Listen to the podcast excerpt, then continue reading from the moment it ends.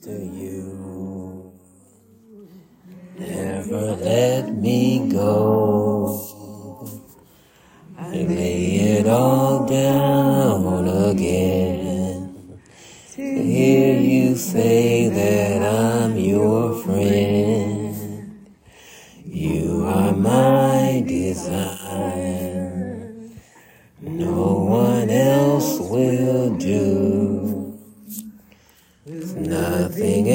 else can take your place. To feel the warmth of your embrace.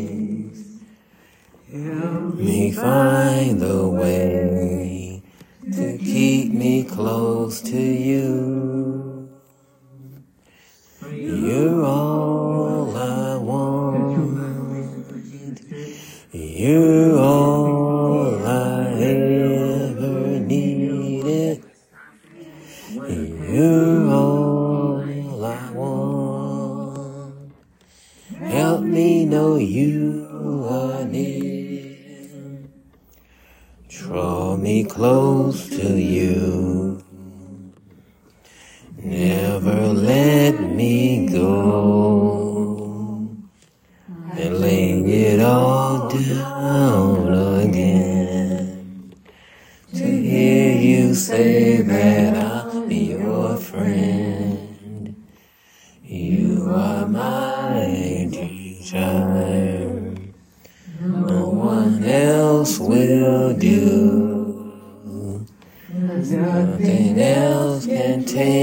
your place.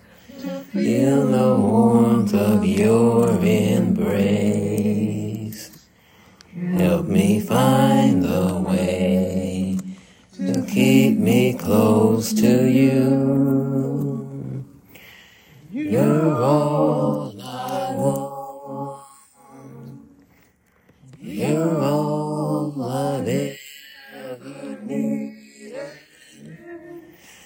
You're all I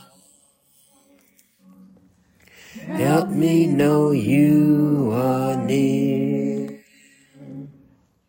Praise the Lord, it's chat time. Praise the Lord, it's chat time. again. Yes, praise the Lord, it's chat time once again. And this week we will continue to discuss current events and scriptures. Praise the Lord. So it's time for our segment of the week. Where do you think this phrase came from? And it's called the Valley of Decision. Now, I don't know how many people have ever heard that, but you know, I know that they felt like they were in the Valley of Decision. And it's a time when it came from the King James Version of the Bible. And it means that it's a time when God judges the earth. Um, God is handing down his judgment, his decision. And I know sometimes we feel like we're, we're trying to make a decision and, and we don't know what to do, what to do, what to do. And we feel like we're in the valley of decision. Well, it came from Joel chapter 3, verse 14. Multitudes, multitudes in the valley of decision, for the day of the Lord is near in the valley of decision. Now you know. I know we said that we were going to talk about Psalm 55, but you know, I ran across some articles and some people people sent some things to me that made me think of how the end times are drawing really close. and you know, we've been hearing this for the longest like you know, these are the last days, these are la- the last days. Well, I ran across this article on My Christian Daily, and it says that it, there's a drag queens album that went number one on iTunes Christian charts. Yeah, right. I don't believe that. I don't I believe don't that. either. A former Dove Christian Music Award winner collaborated with a drag queen in which their album has gone to number one on the iTunes Christian music charts. The drag queen called Flamy, F L A M Y, or Flamy, I don't know what it is, Grant. The album is called Bible Belt Baby. has reached number one on the iTunes Christian and Gospel album chart. Yeah, I don't. Ten months after it was released. I don't think it's uh, saints or Christians that are buying the album. I think they put the word out in the LGBTQXYZ community, and they purchased the album, you know, to boost the sales, to boost its popularity, because some of the words to the song. Well, I looked up some of the words, Yeah, and there nothing is about the Lord. Right, Every, why I don't everything believe- is blasphemous, Right. and it's totally about how parents. Well, one song, the lyrics was about how the parents didn't understand what happened. And, and it, it, to the- it, it really doesn't even belong on that particular type of uh, chart because it has nothing to do with salvation. That's why I can't even picture even a person who is a mediocre saint or a lukewarm saint. I can't even picture them being that interested in the song. I could see a person who was totally into that lifestyle probably relating to that. But other than that, no one else would relate to that type of a song. and I don't even know what church that you know because I'm reading this and in this article, it um, and it talk it talks about like they were interviewing this person. I just like my mom's clothes. It got pushed out of me. I realized that if I'm going to belong in in that Christian community, I'd have to suppress it. Flamy Grant was created just for Blake's own sanity. Um, but when the, his pastor asked him to give a sermon in drag, can you believe that? My mouth is open, you know. Blake made a TikTok video to practice. It went viral, racking up nearly a million views. That's when I realized from all the comments, all the people saying, I feel so seen. I feel so safe here. Yeah, but those are the people who are into that lifestyle. That's what I'm saying. There's people who are who are living that type of life probably can identify with his music, with his sermon, but no saint, not even a mediocre saint, would find any to have any interest in that. It, it, they just couldn't relate. So uh, I, I don't know if the church. I don't know what type of church. I don't know what type of denomination, but I do believe those are the ones that are buying the music and pushing the album Yeah. up the charts. So there's this article here um, about this guy, um, Sean Fetch. I guess he's um he's a major figure on the religious right who uh, stands at an intersection of far right Christianity and Donald Trump's MAGA world. Uh, and he tweeted, "If you're wondering, the end goal of deconstruction." I don't even know what that means. He stands where? on the far right of Christianity Uh-huh. and you know Donald Trump's mag MAGA world, mag, Called Make- Make America Great Again. again world. Oh, yeah. Okay. Still- Anyway, he says uh, he was taught speaking out against the album. He he figured that that wasn't appropriate. It had no place uh, on Christian charts. Um, it, it's trash. yeah, basically it is. So, but you know, I, I think like in all things, they want to give the impression that somehow it's embraced by the Christian community, and really it's not. It's probably embraced by those people who are living that Yeah, type of the- lifestyle. Yeah, the within LGBT com- But you know Christian what? When they community. write that, these, Right. when they write these articles, this is a form. This is a work of Satan Mm-hmm. because this is a form of deception. Yes. It's deceiving people that the true Christian Right. saints are embracing this. are embracing this not true. garbage. Right. This And blasphemy, All you have to do is just rely on the word of God. I mean, as much as they want to change God's standards, they're not going to be able to. As much as they want to, And actually, you know, when you listen to some of the songs, it's basically about a queer person singing to a church that has rejected that person.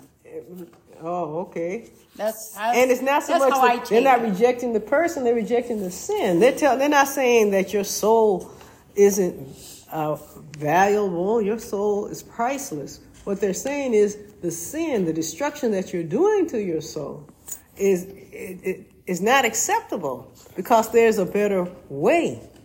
There is a way out. Yeah, and then I saw I found this article, and someone sent it to me too. Um, it, I found it on Newsbreak. I found it on Christian Post. I found it on uh, Yahoo News, and I, I just this is just so blasphemous. It's about Barbie and Ken. Oh, okay. Barbie and Ken, and I they just- made a doll to a Ken doll to resemble Jesus Christ on the cross. Mm. And so the planned relaunch, I never saw this before, but I guess the, these were out before. Ken's as Jesus Christ Mm. hanging on the cross. I didn't know It was was Ken? I mean, hanging on the cross. Well, I mean, what is because it? that's what the a- packaging says. Oh, because I mean, how could they tell? I mean, that that was Ken.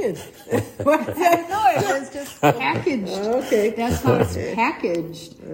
Uh, it was relaunched of religiously themed Barbie dolls in Argentina dubbed Barbie, Virgin Mary, and Jesus Ken. So now this has sparked global outrage. It says, especially among Catholic groups in Buenos Aires, mm-hmm. the birthplace of Pope Francis, but it shouldn't be just in in Buenos Aires. It shouldn't But be I just in that- Catholics. It should be Right. just everybody. I know, but who is- because it's there, I figured it. I was wondering if there was going to be a backlash. so it came after the international success of the Barbie movie.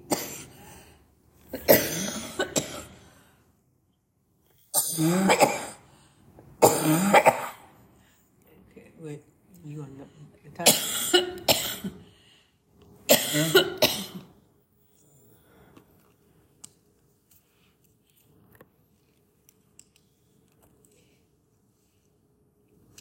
I guess it's um, it, it as reported by Jam Press, the artist's original Barbie, The Plastic Religion, exhibit in 2014 received serious death threats for representing important religious figures, including Catholic saints and the Virgin Mary as dolls. Despite these threats, at least one toy shop in Argentina has allegedly agreed to stock some models of the revived collection with the artists planning to showcase their dolls in an art show in December, according to the New York Post. The previous exhibit, Barbie the Plastic Religion, drew ire worldwide, according to USA Today. I never heard of it. I didn't either. Mm-hmm. I don't know, but maybe it's because it's it's um, focused more uh, in uh, Argentina. Maybe. So anyway, it included Barbies depicted as Joan of Arc, the Virgin of Guadalupe, among others, and Ken as Buddha and Moses. It notably avoided dolls representing Muslim figures due to Islamic prohibitions on such depictions. Now, I don't know what what what do do they do differently? I mean, what does the Islamic religion do differently than any other religion to prohibit stuff like that? I Kill mean, you. Uh, you know, it become it becomes a religious issue and it becomes violent. I don't know. So this guy is interviewed and he said, frankly, we don't understand why we're being attacked. Religion has always depicted virgins as the most beautiful women, and today the most beautiful woman is Barbie. Uh, uh, to- according, according to who? According to this guy running this exhibit. Oh my goodness. Paul- Paolini? Paolini, I guess. Hmm.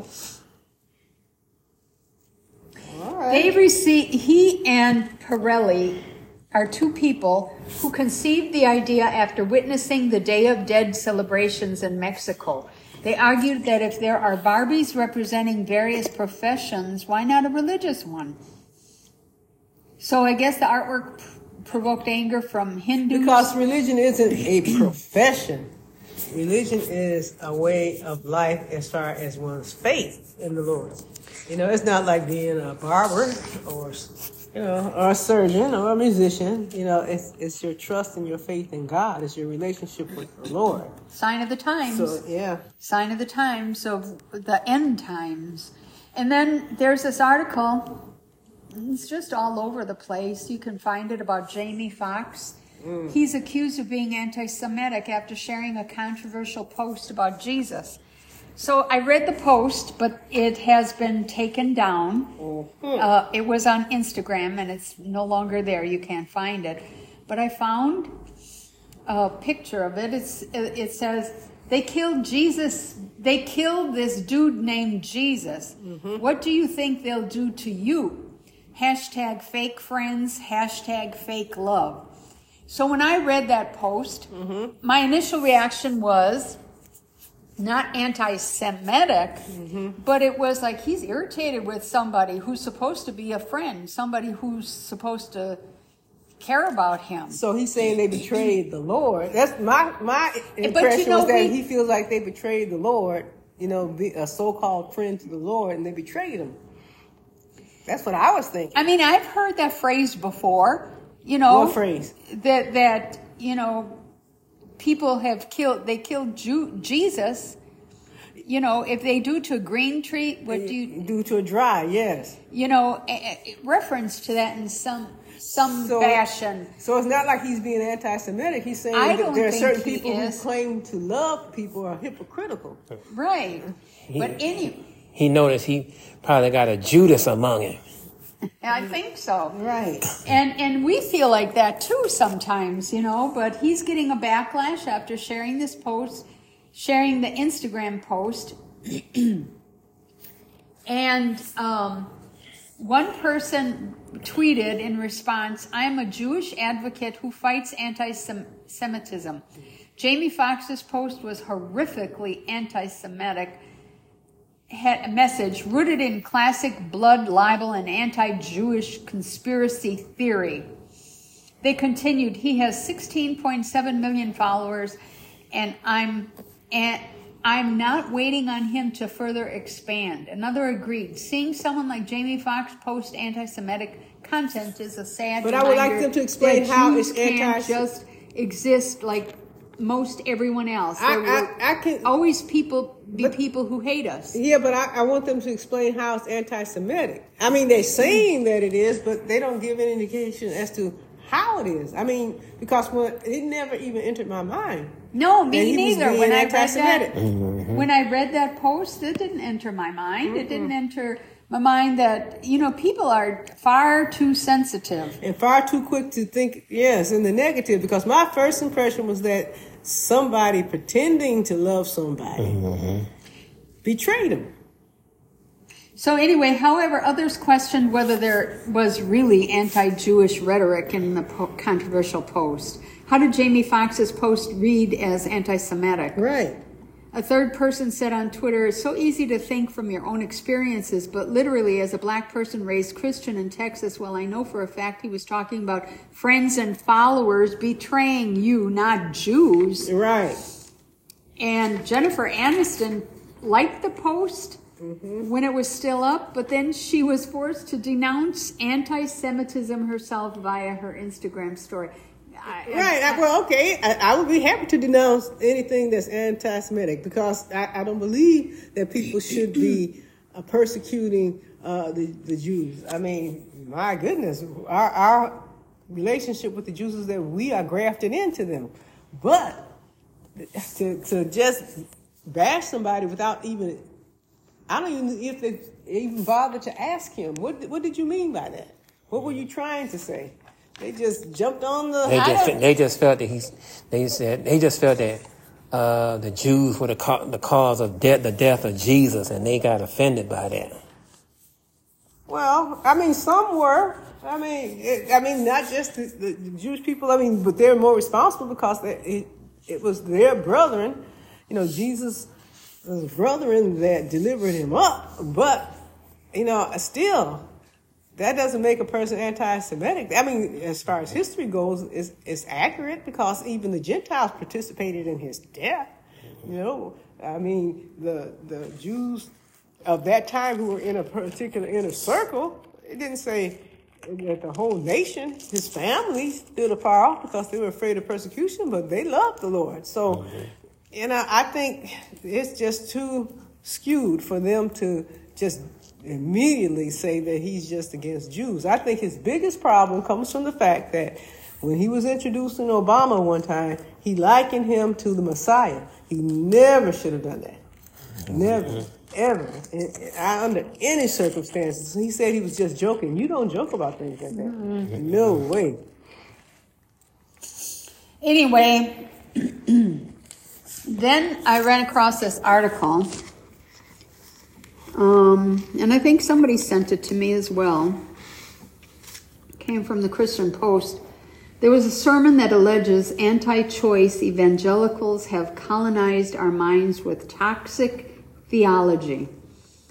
A Presbyterian Church USA pastor teaches on Psalm 139 and said that she felt God's presence and no sin after two abortions. She's also a Planned Parenthood advisor and delivered a sermon in which she said she felt God's presence when she aborted two pregnancies. She's stupid and blasted evangelicals for their toxic theology. Uh, who's toxic? She's toxic. She said she didn't feel she felt God's presence while she was murdering her child. I said, "No, you're crazy." That's what she delivered. A, she delivered a sermon at the Community Church of Chapel Hill Unitarian Universalist in Chapel Hill, North Carolina. She's called the Reverend Rebecca Todd Peters, and she spoke candidly about her own experience with abortion and how she views scripture through that lens. Eh. She wore a pink stole with the Planned Parenthood logo, opened her message bemoaning the state of pro life evangelicalism with its talking fetuses, aggressive bumper stickers, and uh, so she, she takes exception to that. The fact that when they were pushing abortion, and they were campaigning for it, that she doesn't take exception to. But for somebody to say it's a life, you know, it's a person, she takes exception to that. She took two lives, and she takes exception to somebody saying you took the life, innocent child. She says that the word abortion does not appear in the Bible. And what's the point? And I mean, reason neither does supercalifragilisticexpialidocious. That doesn't appear in the Bible either. But I mean, what, what's her point? That has nothing to do with anything. She's silly. She said she chose Psalm 139 as the sermon's primary text because as the sermon's primary text because she views it as one of the anthems of the abortion Im- imaginary. I M A G I N A R Y. Imaginary. Oh, imaginary. Boy, Lord help me. As a person of faith, I'm outright outraged by the religious rights co-optation of God. Whether you believe in God or a sacred presence or a divine order in the world or something else entirely, I expect that many of you might also be troubled by how Scripture and God are being used in public debate about abortion. Only, only if you believe in abortion. I mean, I'm not troubled at all because I know that the Lord uh, talks about the innocent blood. So, no, people using abortion uh, as a contraceptive or means of birth control is just evil. That's all there is to it. She called uh, Psalm 139 a liberating message of justice and light. Well, where does she get the from and Psalm 139? Reads, where did she get the impression? And then she reads, "For it was you who formed my inward parts; you knit me together in my mother's womb. I praise you, for I am fearfully and wonderfully made. that- and that should that should tell her right there that she is crazy as a cuckoo bird. That God just- values life. Yeah, that she's fearfully and wonderfully made, and she took two of those fearfully and wonderfully made human beings and killed them. I mean, what a nut! Talk about somebody who's backwards. Well, she certainly doesn't. Marvelous are thy works. Mm-hmm. But I'm just going to put it into it, you know. Mm-hmm. this is stupid. She doesn't feel shame or guilt. I know her, her conscience is seared with a hot iron. So what does that mean? Because you, because like the Lord said in, in Israel in its lewdness, when it when it exposed its nakedness, the Lord said they were contrary. He said, "You're not even like other whores." He said, "At least prostitutes charge." He said, "You give yours away for free." So I mean, so what does that prove? Just proves she's a knucklehead. That's all. Mm-mm. She's wrong. Uh, I don't. I don't get that. I don't get it. I don't know her heart. I can't get inside of her mind. I think it's inevitable for the folks who go through terminating a pregnancy to think about it. Um, said this person. It's not an easy decision. It should be a no-brainer. Right. Because, I mean, it says, Thine eyes did see my substance, yet being unperfect, you know, not fully formed. And in your book, all my members were written, just like the body, everything about the body, all your DNA code, everything, mm-hmm. all the members are written. God had set you in the, the womb and everything that was to make you you. God had put it there. And, and she's going to say, so what does that do? That gives you a right to abort, to kill the life that's within you? No way. That's like people who commit murder. Well, murder another human being, not a child, not an unborn child, but somebody else, and they have no regret, no. Mm-hmm. And then what it No. said, what does it say? Depart from me, you bloody men, because you shed in innocent blood. Well, anyway, I think that takes care of our program, and I think what we'll do is next week talk about um, Psalm 55 because that's a perfect lead in to Psalm 55, especially what Jamie Foxx was feeling about. Uh, Okay, so Lord what what did he say? He felt like he was he had fake friends, fake love. All right. Praise the Lord and let everything that have breath praise the Lord. This week's verse of the day comes from Proverbs 28 and 13. He that covereth his sins shall not prosper, but whoso confesseth and forsaketh them shall have mercy. Now, ain't God all right? God is all right. Praise the Lord. Last week's food for thought was when Joseph, Mary, and Jesus went to Jerusalem for the feast of the Passover. After a while, they left to go back to Nazareth, only to discover Jesus was not with them. How many days did it take before they found Jesus? And the answer is three. And the answer can be found in Luke chapter 2, verses 45 to 46. And it reads And when they found him not, they turned back again to Jerusalem, seeking him. And it came to pass that after three days they found him in the temple, sitting in the midst of the doctors, both hearing them and asking them questions. This week's food for thought is why must we avoid foolish questions, genealogy, contentions, and striving about the law? Why do you think we have to avoid that? Hint, the Bible. And that's food for thought.